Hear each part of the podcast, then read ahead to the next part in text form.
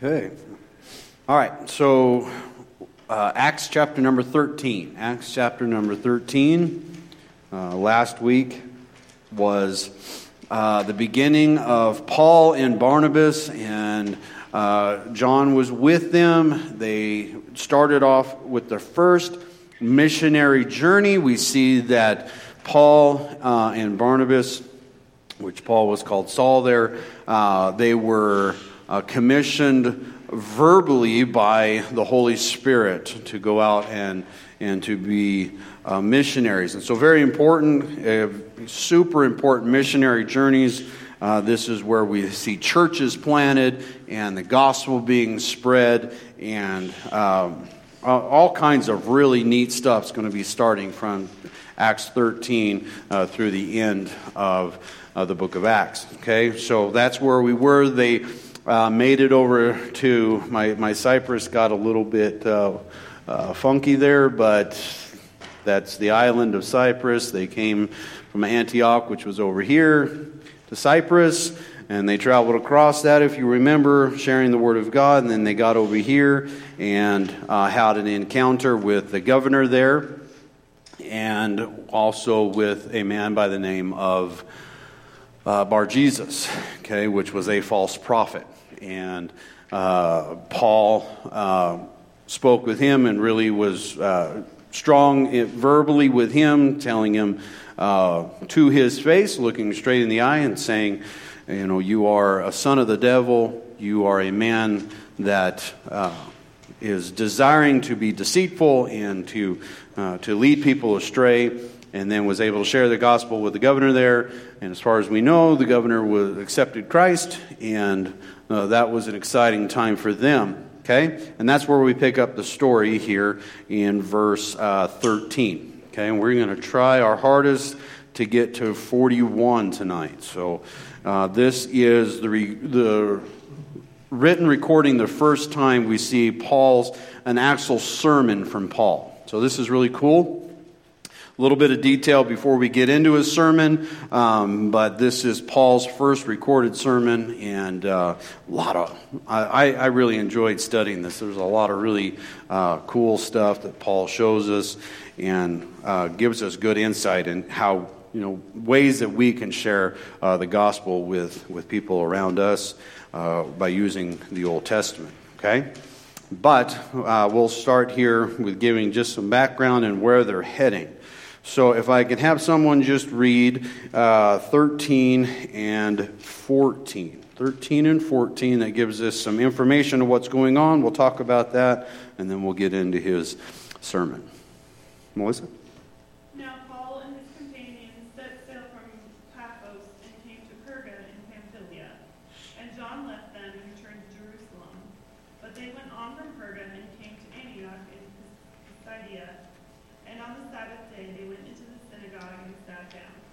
Okay, so really easy uh, uh, names to read off there, but uh, we see here something just interesting to note. Who do we remember who led the missionary journey? Who was kind of the the leader uh, from Antioch to um, Cyprus? Do we remember kind of who who put in charge of the the team? Barnabas, Barnabas right?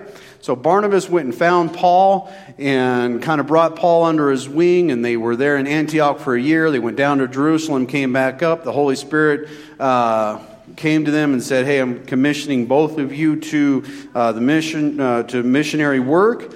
and Paul and Barnabas uh, sailed to Cyprus. Okay, and so that's we kind of see that they're both mentioned, but again, we remember Cyprus was uh, Barnabas's home area, this island.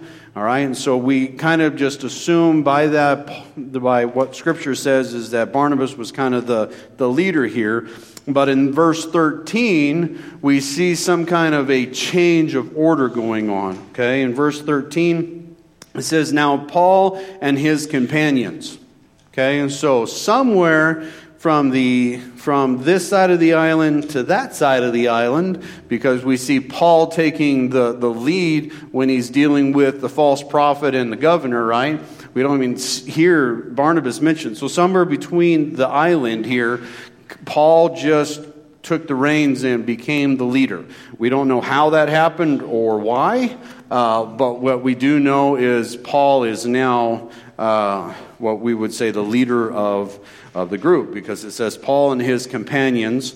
Um, and, and that's where the, it starts. And so, nothing huge or major there, uh, but just understanding Paul is really uh, beginning to take this missionary journey uh, um, by by the by both fists and really going after it and uh, is taking the lead of, of the missionary group here. And doesn't mean that Barnabas is less or anything of that nature.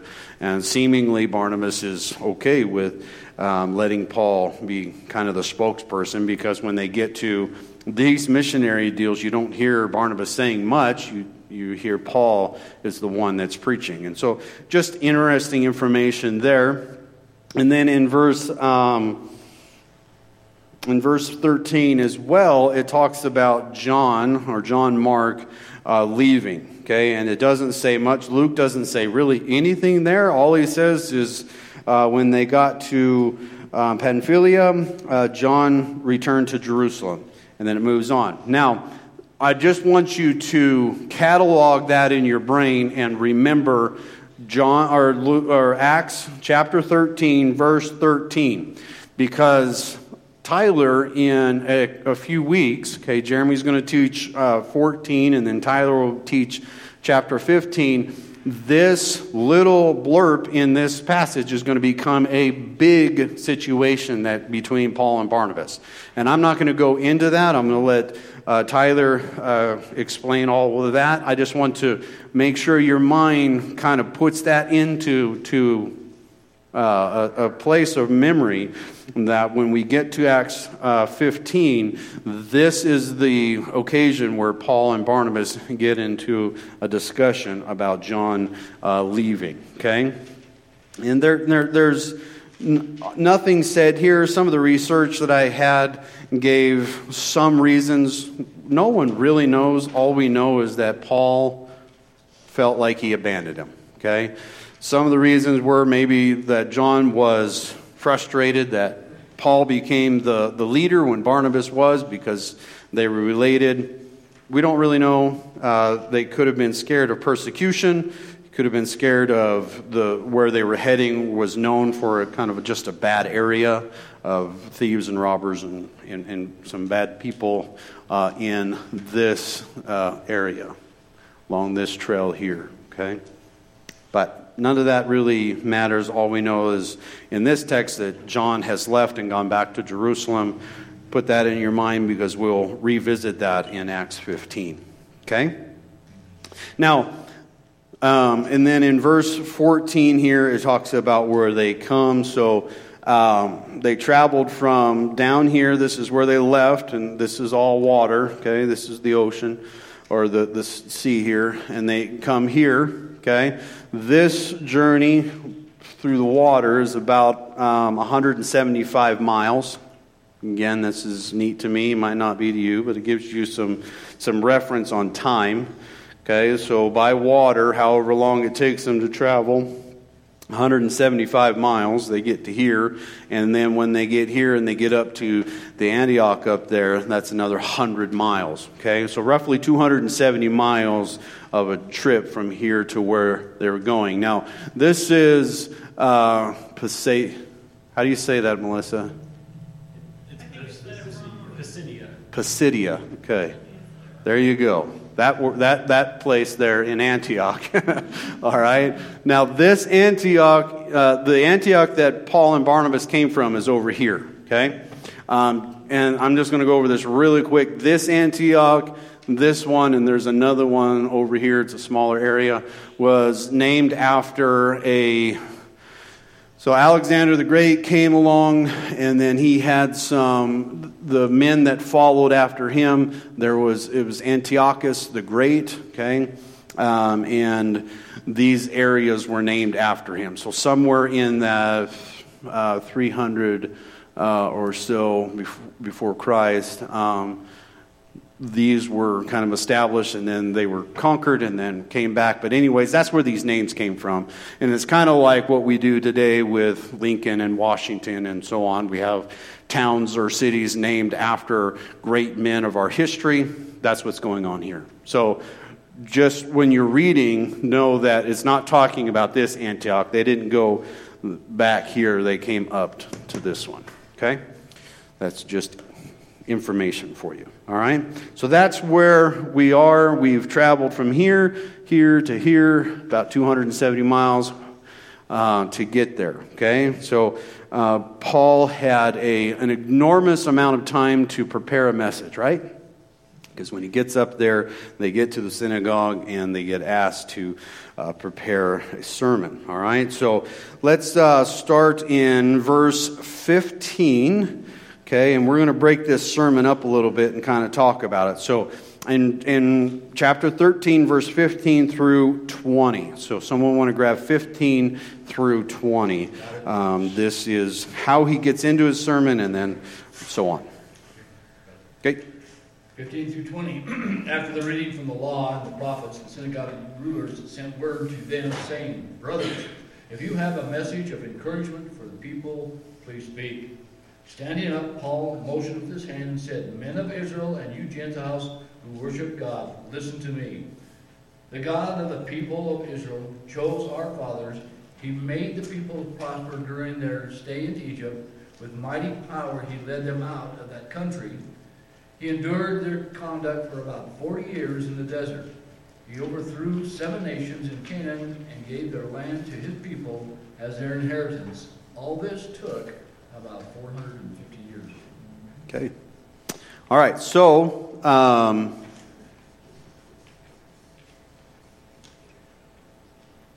yeah.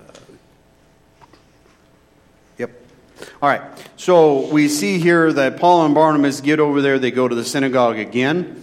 Okay. And this is important to remember. Uh, they, they went to the synagogue when they got here to Cyprus and so on, uh, they, they always head to the synagogue. They've done the same thing here. And, and some of this is going to be important to remember, remember when we get to the end of chapter 13, okay, next week. But um, here they're, they're reading the law. Uh, of the law and the prophets, uh, which was a custom thing to do. They, they would go to the synagogue on the Sabbath and they would read the law and the prophets uh, and then they would have someone uh, expound or, or teach on what, the, what they read on. It wasn't the entire law uh, and the prophets. That would be a rather lengthy reading, right? Um, so they would read a portion, and then someone would uh, teach on it, knowing that Paul was a uh, rabbi and uh, or a um,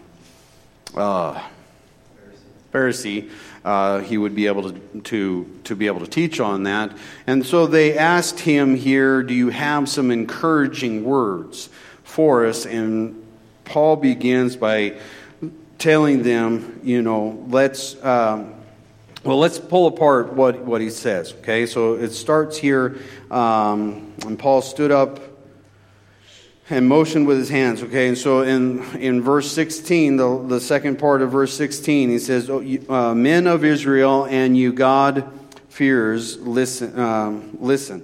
Okay, so he's there's two groups of people there. There's the people of the men of Israel, and then God fears. We learned about who the God fears were in uh, Acts 10, right? These were Gentiles that were converted to Judaism, uh, and the only thing that was different about them uh, is they uh, did not uh, go through circumcision. Okay, so uh, but they practiced every other uh, thing that the other Jews would other than that. And so that is who's re- referencing here. And so Paul understood that and mentions them. And then he goes in to a brief kind of overview of the history of the Israelite nation. And this is all specifically for a reason to remind them of the promise of God uh, upon the Israelite nation and what that promise was for. And that is the driving focus that Paul has in his sermon here is driving them to a point uh, and which is Christ, and he's bringing, he's going back in history and reminding them of the redemptive history of, of, of why the Jewish uh, or the, the Israelite nation was created and how they were created, and, and reminds us of that. Jeremy, the verse sixteen was one of the first verses I ever memorized as a new Christian. Just the very first part of it, where it says Paul stood up. I, uh, I went and grabbed my first Bible, I keep it in my office, just to see what I wrote in there. and I underlined, Paul stood up, and I wrote, seize the opportunity. Just it, when I was a new believer, just thinking how awesome it was that he went somewhere where he didn't believe the same things they believed and preached something that he wasn't supposed to preach, and just how cool that yeah. very fact was. Yes, they, they asked him they, they probably didn't know what they were going to get when they when they you know they, they said hey give us some encouraging words and he's, you can see Paul stands up and all right let's get to this I have had an entire ship ride to create this message. It's like at uh, at LDS churches on the fast and testimony Sundays there have been some con- some who become Christians who go back and if they get an opportunity to get the mic then they just go for it and that's that's pretty awesome. Yeah. They, they probably uh, get shut down faster than Paul did. But, anyway, yeah, it, Paul takes the opportunity here and, and, and begins to go through the history and just does a brief. Now, he does this uh, through, through the different stages of Israel's uh, uh, journey. And so here we see him talk, he, we, he mentions five major parts of, of the beginning of his uh, recollection of uh, the beginning of Israel. So the first here is what do we see? Let's look at it and see what the first thing that Paul mentions. What is the first part that Paul mentions? We see it there in verse 17.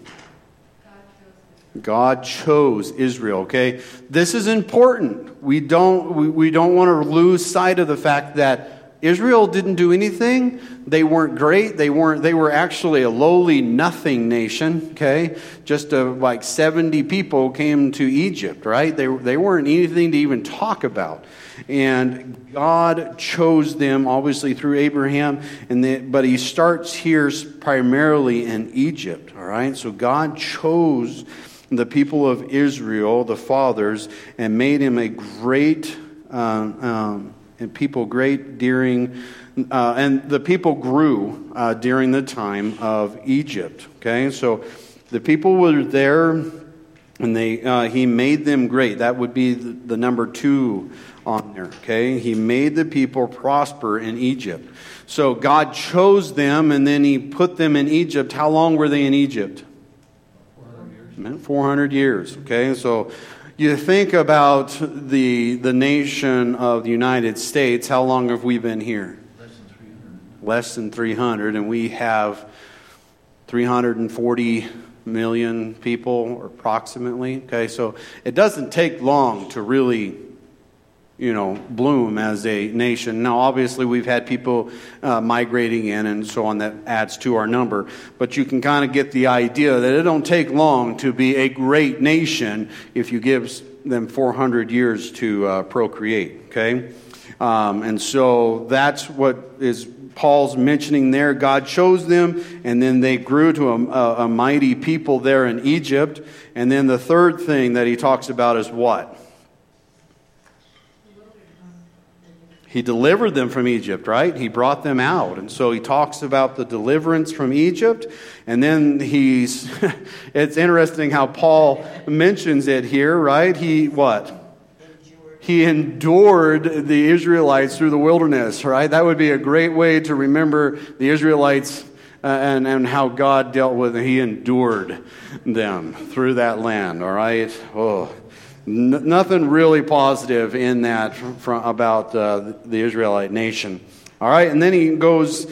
Uh, this again is just a brief. Um, I think this is like a uh, 300,000 view, view of the history there, okay? And then it talks about he conquered seven nations. So when they get into the land of Canaan, um, the promise there, God enables the army there to conquer seven nations and gives them the land as an inheritance. Okay, and so again, Paul is reminding these men that are Jews of their history, and he's going to be constantly pointing uh, their history to a uh, to a uh, a very important end. Okay, and so he starts there, and I think it's a very important place to start because this is where redemptive history and all of that by uh, using God using the Israelite nation to bring about uh, the Messiah. And so he goes back to there. All right, so that's the first section. So Paul takes advantage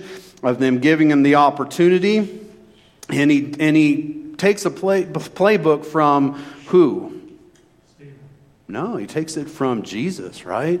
Jesus goes back to the law and the prophets when he came out uh, after he was raised from the, uh, the dead and he, he meets the men on the road. Uh, and in Luke chapter 24, someone want to grab that real quick. That'd be a good thing to read. Luke 24, this is talking about Jesus. Luke 24, 27. Luke 24, 27, Jesus does the same idea. He takes the, the men that he's talking with all the way back to the, the history. Okay, what, what does it say here? Then beginning with Moses and with all the prophets, he explained to them the things concerning himself and all the scriptures. Okay, so obviously this is a summary of, you know, this isn't saying everything he spoke, but he's saying, hey, Jesus went back to the, to the law, the Moses and the prophets, and told them everything concerning himself. And so Paul thought, you know, who better to emulate than my Savior, right? So maybe I'll take something from what he's done and I'll, I'll implement the same idea. Start from the law, the prophets, the history of Israel, and, and really begin to. Uh, to share the gospel in that way and reminding them of their history. Okay, so 21 through 25. Let's somebody grab 21 through 25. Then they asked for a king, and God gave them Saul, the son of Kish, a man of the tribe of Benjamin. Actually, stop there. Uh, go read 20. Sorry, read 20 through 25. After these things, he gave them judges until Samuel the prophet. Then they asked for a king, and God gave them Saul, the son of Kish, a man of the tribe of Benjamin, for forty years. After he had removed him, he raised up David to be their king, concerning whom he also testified and said, I have found David, the son of Jesse, a man after my heart, who will do all my will. From the descendants of this man, according to, to promise, God has brought to Israel a Savior, Jesus. After John had proclaimed before his coming a baptism of repentance to all the people of Israel. And while John was completing his course, he kept saying, What do you suppose that I am? I am not he. But behold, one is coming after me, the sandals of whose feet I am not worthy to untie. Very good. All right. So we see here that uh, Paul goes from uh, just talking about the general history, and then he starts talking about more specifically, he gets into the judges. Okay, so he's talking history there. And then they complained. We know the history. They started to complain. Hey, I we want a king, just like all of the others. And so God uh, allows them to have a king, and the king is uh, Saul. Okay, interesting to note. This is where we learn how long Saul uh, reigned. Okay, we don't see that in the Old Testament. We see it here. So Paul uh, mentions that he reigned for forty years. All right, and then God removed him, and we know the, the history behind that, and put in his place a man called David, King David, and uh, gives a lot of information here about David. He's a man after God's own heart, and that through David, the, the, the, the line of David would come about the Savior. Jesus. Okay, so very important. Paul is really driving home the fact the history of Jew, the Jewish nation, uh, and the Israelites, and uh, you know they they still at this time viewed David as a hero and a and a great man, and so he brings makes sure he brings him up, which is obviously an important part of uh, the promise uh, seed uh, being and the, the king is going to come through David's line. Now, we're not going to read all of these, but if you want to write them down, you'll, you can see uh, in several of these passages where David is given the promise that Christ is going to come from you. So we have it in um, 2 Samuel 7.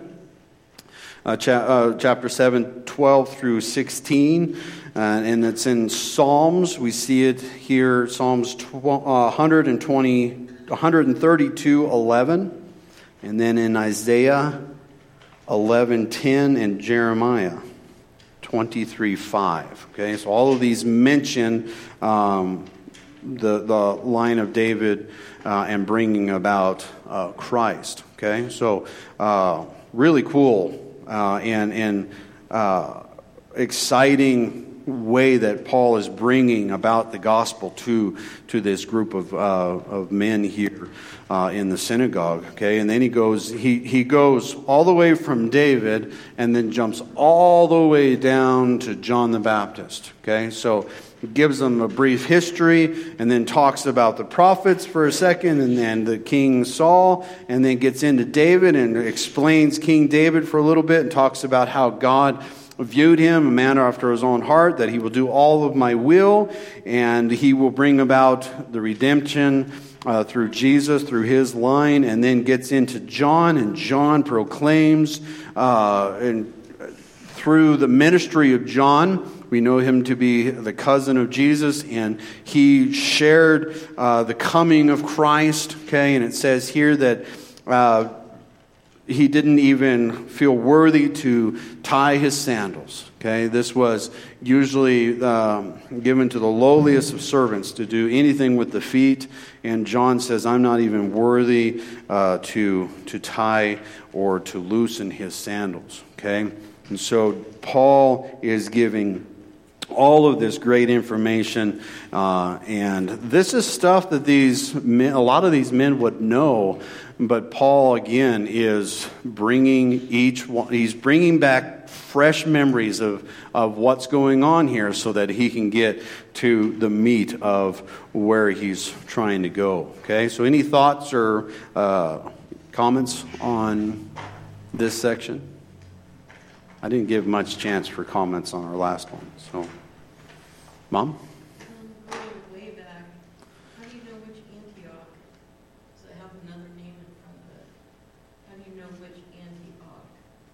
Well, this one's just called Antioch. Yeah, this one's the, both those names together. So, okay. So, again, Paul is bringing them to this conclusion. Now, uh, I want to say this and just reminding us in verse 15 Okay, go back to verse 15. Someone read uh, the beginning part of verse 15 for us. Or just read the whole verse. Let me see here. Make sure that's the verse I want. After the reading from the law.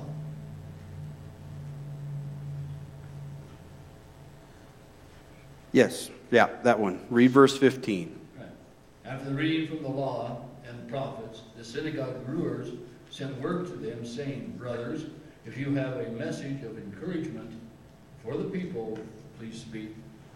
Okay, so just reminding you that he said you have a message of encouragement. So Paul starts off by reminding them of their history and the history of redemption. And now we're going to get into the encouraging, exciting part of his message. Okay, so this will go uh, 26 to the end here, and this is really where Paul, it's kind of like all preachers do, right? We start off kind of getting people into the sermon, giving our points and, and, and so on. And then we close the sermon by really pointing out the, the importance and focusing on the gospel and, and who the person of Christ and what it is and what it means for us. And so Paul goes from way old history to very recent history and gives the account of the crucifixion here. Okay? So let's read uh, starting in verse 26. Um, see, 26 through 33. Let's go there. Okay? Brothers, sons of the family of Abraham, and those among you who fear God, to us has been sent the message of this salvation. For those who live in Jerusalem and their rulers, because they did not recognize him nor understand the utterances of the prophets, which are read every Sabbath, fulfilled them by condemning him. And though they found in him no guilt worthy of death, they asked Pilate to have him executed. And when they had carried out all that was written of him, they took him down from the tree and laid him in the tomb. But God raised him from the dead. And for Amen. many days he appeared to those who had come up with him from Galilee to Jerusalem, who are now his witnesses to the people. And we bring you the good news that what God promised to the fathers, this he has fulfilled to us, their children, by raising Jesus, as also it is written in the second psalm, You are my son, today I have begotten you. Amen, right? So Paul, Paul just really lays it out great for them, and and you know, some some maybe a knife to a few of them, and some are really. Uh, you can imagine a mixed group. Some are, are feeling the pain of what he's saying, and some are really intent on his words here. Uh, just really, uh, it would be an interesting group to, to you know, sit up in the balcony and just watch the men and, and how they respond to what he says here because he really gets after uh, how, how he was put to death, but reminds them that this had to take place, right? This was not something that was just by chance. This was all a plan of God from the beginning, uh, and they were a part of it. So, brethren, sons of Abraham. So, reminding them again of who they are and where they come from, and family. Um, family and those among you for, to fear God. To us, the message of salvation has been sent. What an exciting, I mean, we can see, you know, if this was me, I could see Paul probably on its toes, just bouncing, exciting to share the gospel with these people. All right, and then he goes through the accounts of telling him that uh, the prophets prophesied this, and, you know, he puts a little jab in there, right? What does he say in the verse? He says, you guys read this every Sabbath. you know, you, you hear this every Sabbath. You know what I'm talking about because it's read every Sabbath. But how often do we even do it today where we read the Word of God and it kind of just goes in one ear and out the other and it's la, you know, what's the old Charlie Brown, the Peanuts, where you hear the mom is wah, wah, wah, wah, wah, wah, wah, you know, and it gets to that point. And I think that's what Paul is saying here is, hey, you guys hear this all the time, and you've just, it, it's, it's lost in you, and you, you don't recognize it. All right, and so he, he's really driving that point uh, home again. And then he talks about Pilate, and Pilate, you know, gave him up to death. And then in 29 and 30, uh, he, he talks about it. And this is prophesied in um, Isaiah 53. So if someone wants to grab Isaiah 53, this correlates to 29 and 30. Isaiah 53 and verse 9. It says the same idea. Jerry? His grave was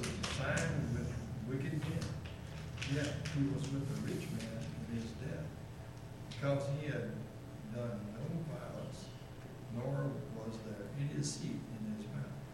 Yes. So, it, again, it, it, points out the same things that this verse does. And, and so, Paul is constantly reaching from the Old Testament and bringing that to life, showing that it, he was a scholar, showing he knew uh, the Old Testament and knew it well, uh, and was bringing all of that to, to light here uh, in these passages.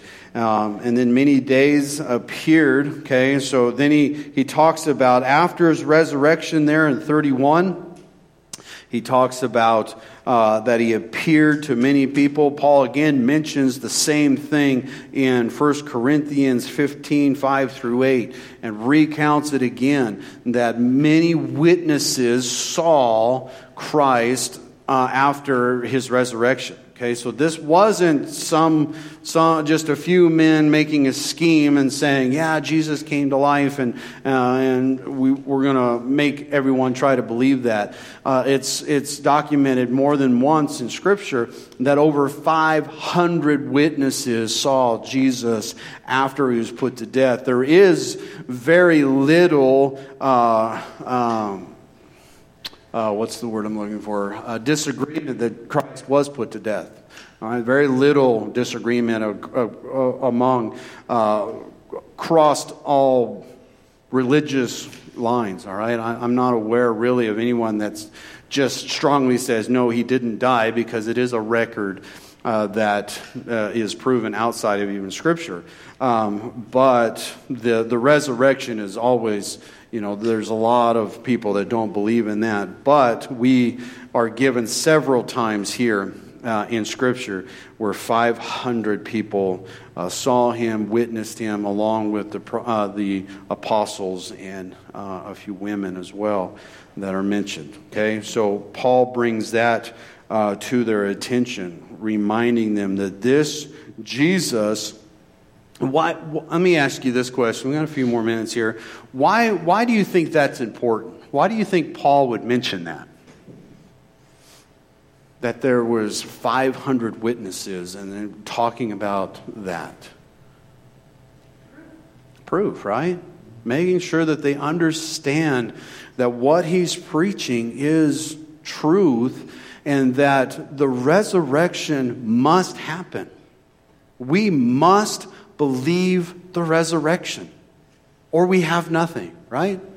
There is absolutely no reason for us to be here tonight without the resurrection of Christ. Right, and with that many, they were still alive. They could go out if they wanted to and, and approach those people and talk to them and get the truth from them. Yeah. If they had seen him with their eyes after he had been resurrected. So that was, yeah. And it was all believers kind of it kind of gives the idea maybe to to the point of um, eyewitnesses to, to 9-11 right? You know? 9-11 it's not and obviously we have videos and so on but there was people that are still living you know most of us in here this room that are uh, over the age of 20 um, remember it vividly. I mean I, I remember that vividly at that time. And i think the correlation could be given there that this was a true event because there was eyewitnesses that saw, uh, you know, the the towers come down. It wasn't just, you know, fake. Well, you said, look at the uh, uh, the Holocaust. How many times people said, you know, that that did not happen. But even at that time, they were able to to speak because there were children who were old enough to to remember all that and talked about it later. And so that's even when, when General Eisenhower went in and he told the reporters, everybody there, can just document this by photographs because someday people are going to uh, try and disprove that this ain't happened. And pictures. Yes, very good.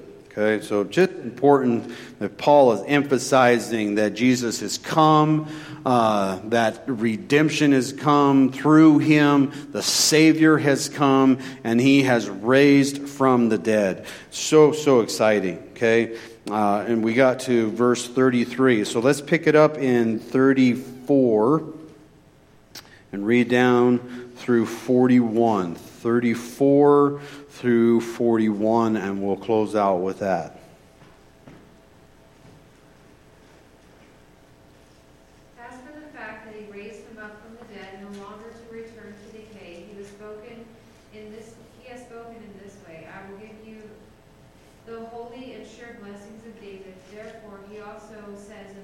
psalm, You will not allow your Holy One to undergo, undergo decay. For David, after he had served the purpose of God in his own generation, sorry, fell asleep and was laid among his fathers and underwent decay. But he whom God raised did not undergo, undergo decay. Therefore, let it be known to you, brethren, and through him forgiveness of sins is proclaimed to you, and through him everyone who believes is free from all things from which you could not be freed through the law of Moses. Therefore, take heed so that the things spoken of in the prophets may not come upon you.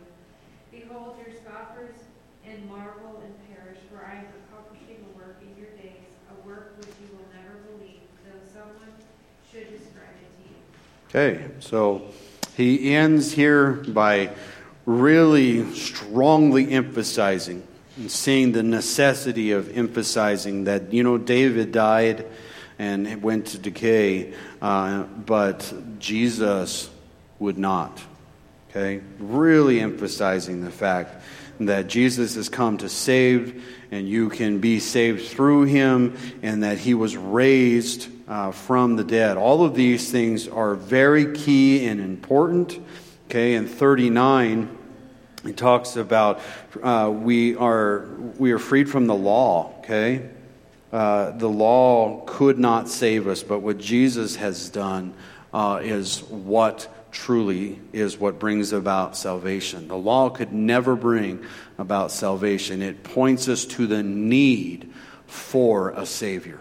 Okay? And that's what Paul is getting at here. So he's reminding them again of their history and then brings them to the fact of what happened, recent history with. Uh, the death, burial, and how they themselves uh, possibly and, and people that they know put Christ to death. Okay, this was uh, several years um, has passed since Christ has died, um, but there were still people around that were involved in that.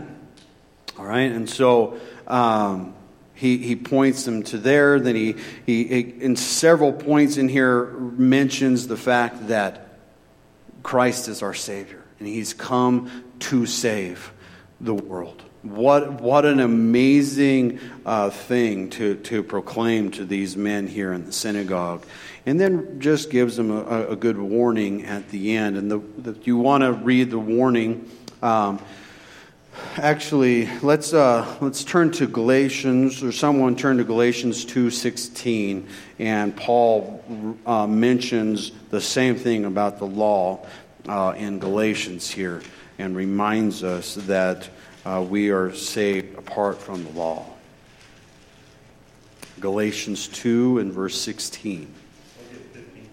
Okay. Says, we are Jews by nature, not sinners from among the Gentiles. Nevertheless, knowing that a man is not justified by the works of the law, but through faith in Christ Jesus. Even we have believed in Christ Jesus, so that we may be justified by faith in Christ, and not by the works of the law, since by the works of the law no flesh will be justified. Right, okay. So Paul really drives that point there, and that's the same point he's making here is that the law was there for a purpose, but it could not bring about salvation.